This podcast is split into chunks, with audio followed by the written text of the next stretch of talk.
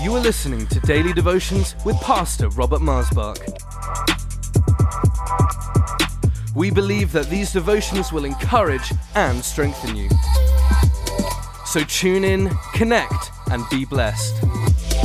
For any more information, please visit us online at lifechurchuk.org.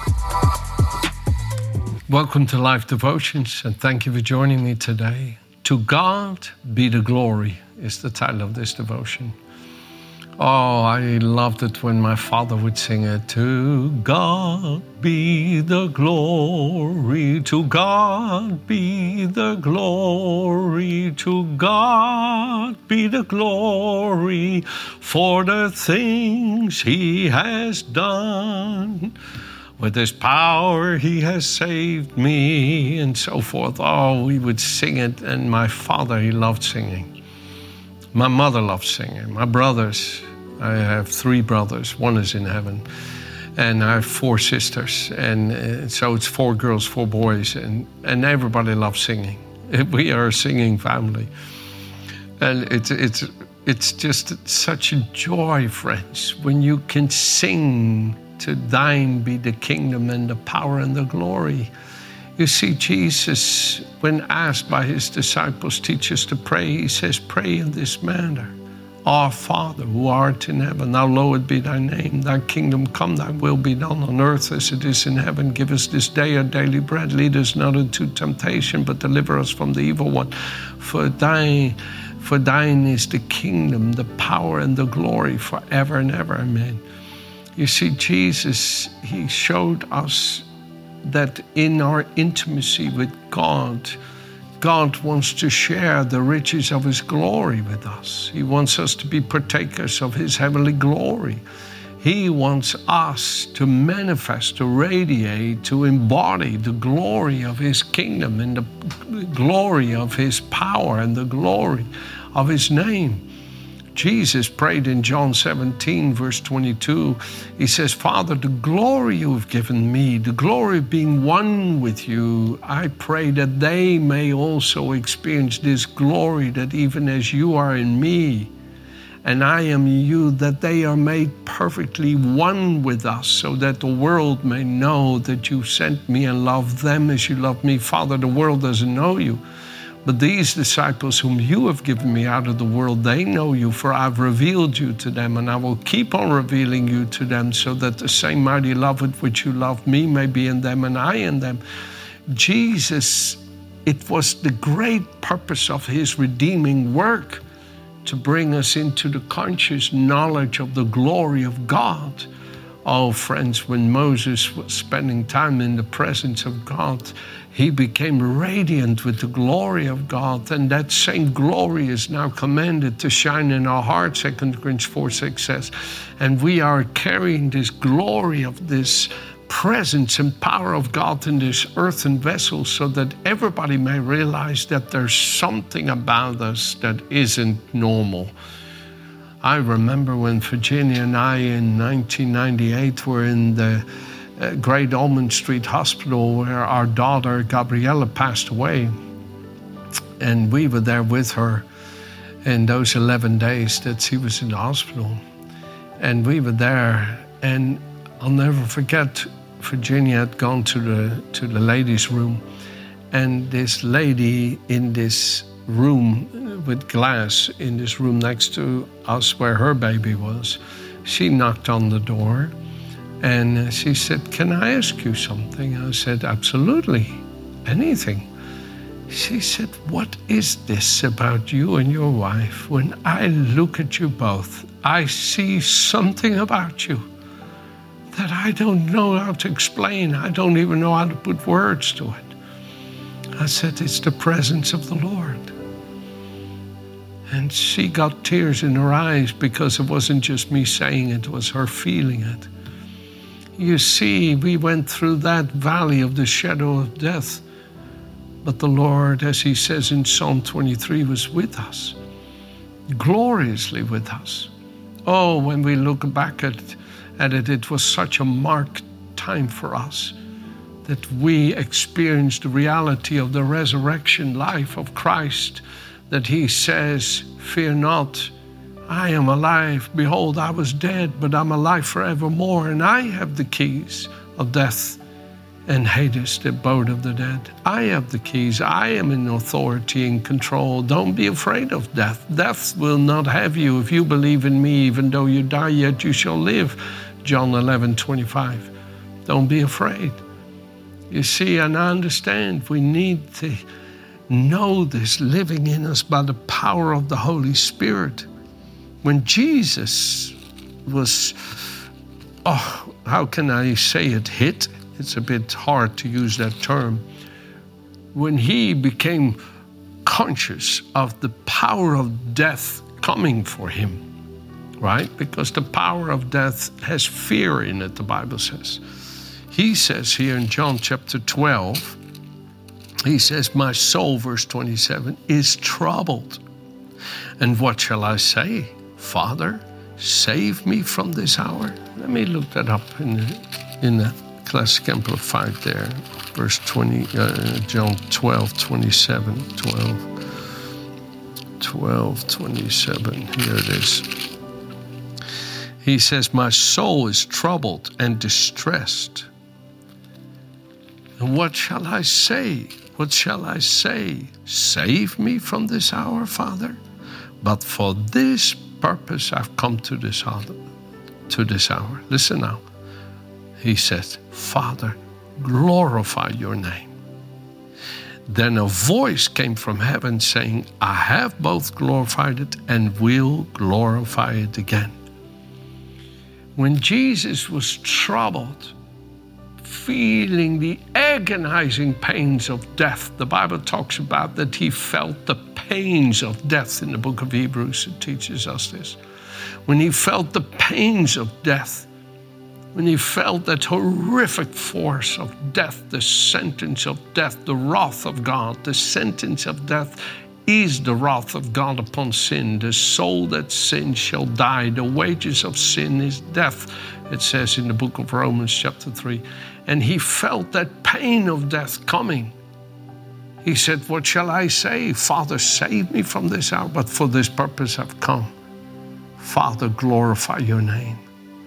And I plead with you today if you ever feel that pain of death, death of your marriage, death of your finances, death of your business, death of your life in whichever way, fear not.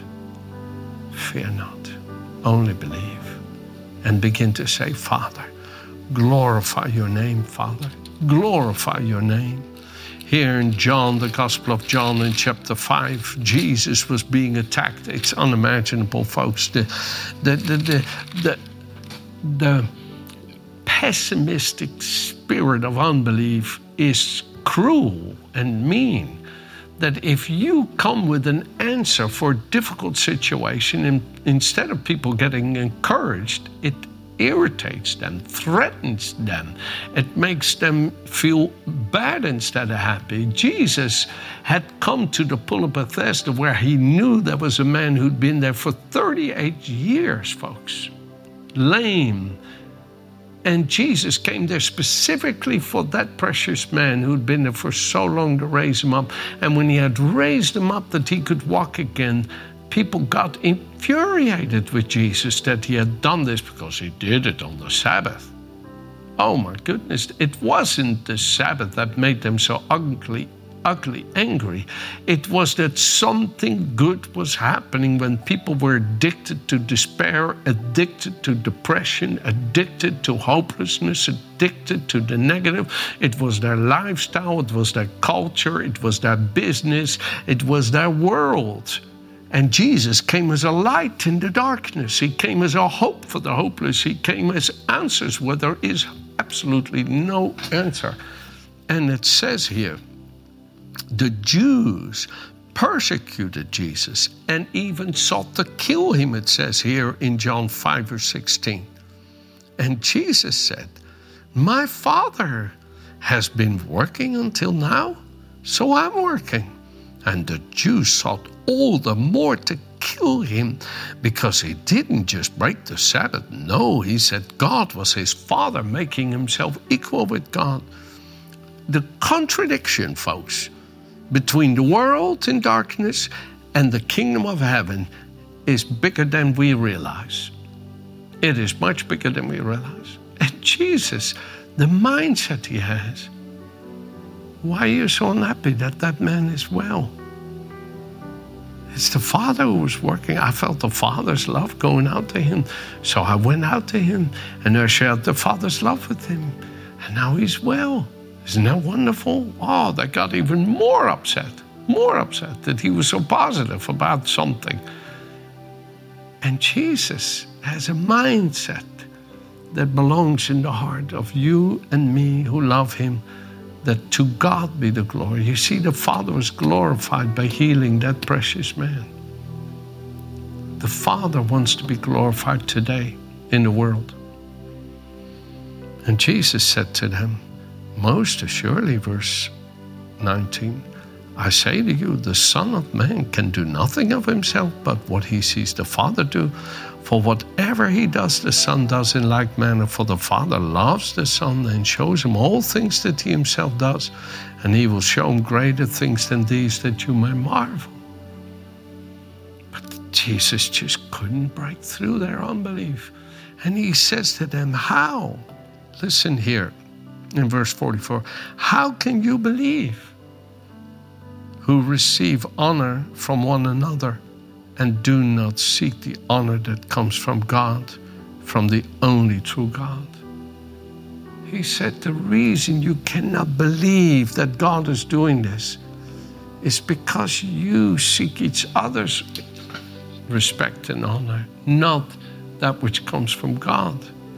Friends, if your heart is really hurting and pain because people don't respect you, don't receive you, don't honor you, don't acknowledge you, don't recognize you. You've gone down the wrong path. And I understand it can be terribly painful, but God doesn't want you to live for the praise of man. He wants you to live in His glorious praise. He wants you to be happy when nobody honors you, nobody praises you. And my Father loves me, my Father is with me, my Father is for me, my Father never leaves me. That's the Spirit Jesus brought from heaven, and He gives to you and me to free you from the pains of being not recognized or appreciated by others. And you no longer live for it. You don't hold it against them. You're no longer pushing for it. No, you live in the Father's pleasure in the Father's compassion, in the Father's favor, in the Father's goodness through your union with Jesus. And you begin to, and before long, the very people who disdained you, the people who didn't recognize you, the people who made fun of you because of your weaknesses or failings or whatever you look like or whatever, they begin to say, Wow, what's happened to you? Look at you. You're blessed. God says, in Proverbs 6:16, I think it is, that when a man's ways please him, he will cause even his enemies to be at peace with him. When you're living in the favor of your loving Heavenly Father, and you're living for him to receive all the glory and the praise in your life, you will see he will turn things around that you cannot turn no matter how hard you work to win their favor. They always have some criticism about you. They always have some fun about you. They always have no time for you. You're not their friend or whatever. He will turn it. Where they will seek time with you, will they seek to learn from you? How can I have this, what you've got, and you can share freely the same grace and love. Now, in closing, Jesus says here in John chapter 8, verse 50 and verse 40, 54. I am not in search of honor for myself. I do not seek it. I'm not aiming for my own glory. There's one who looks after that. He seeks my glory. He is the judge. If I were to glorify myself, magnify, praise, and honor myself, I would have no real glory at all.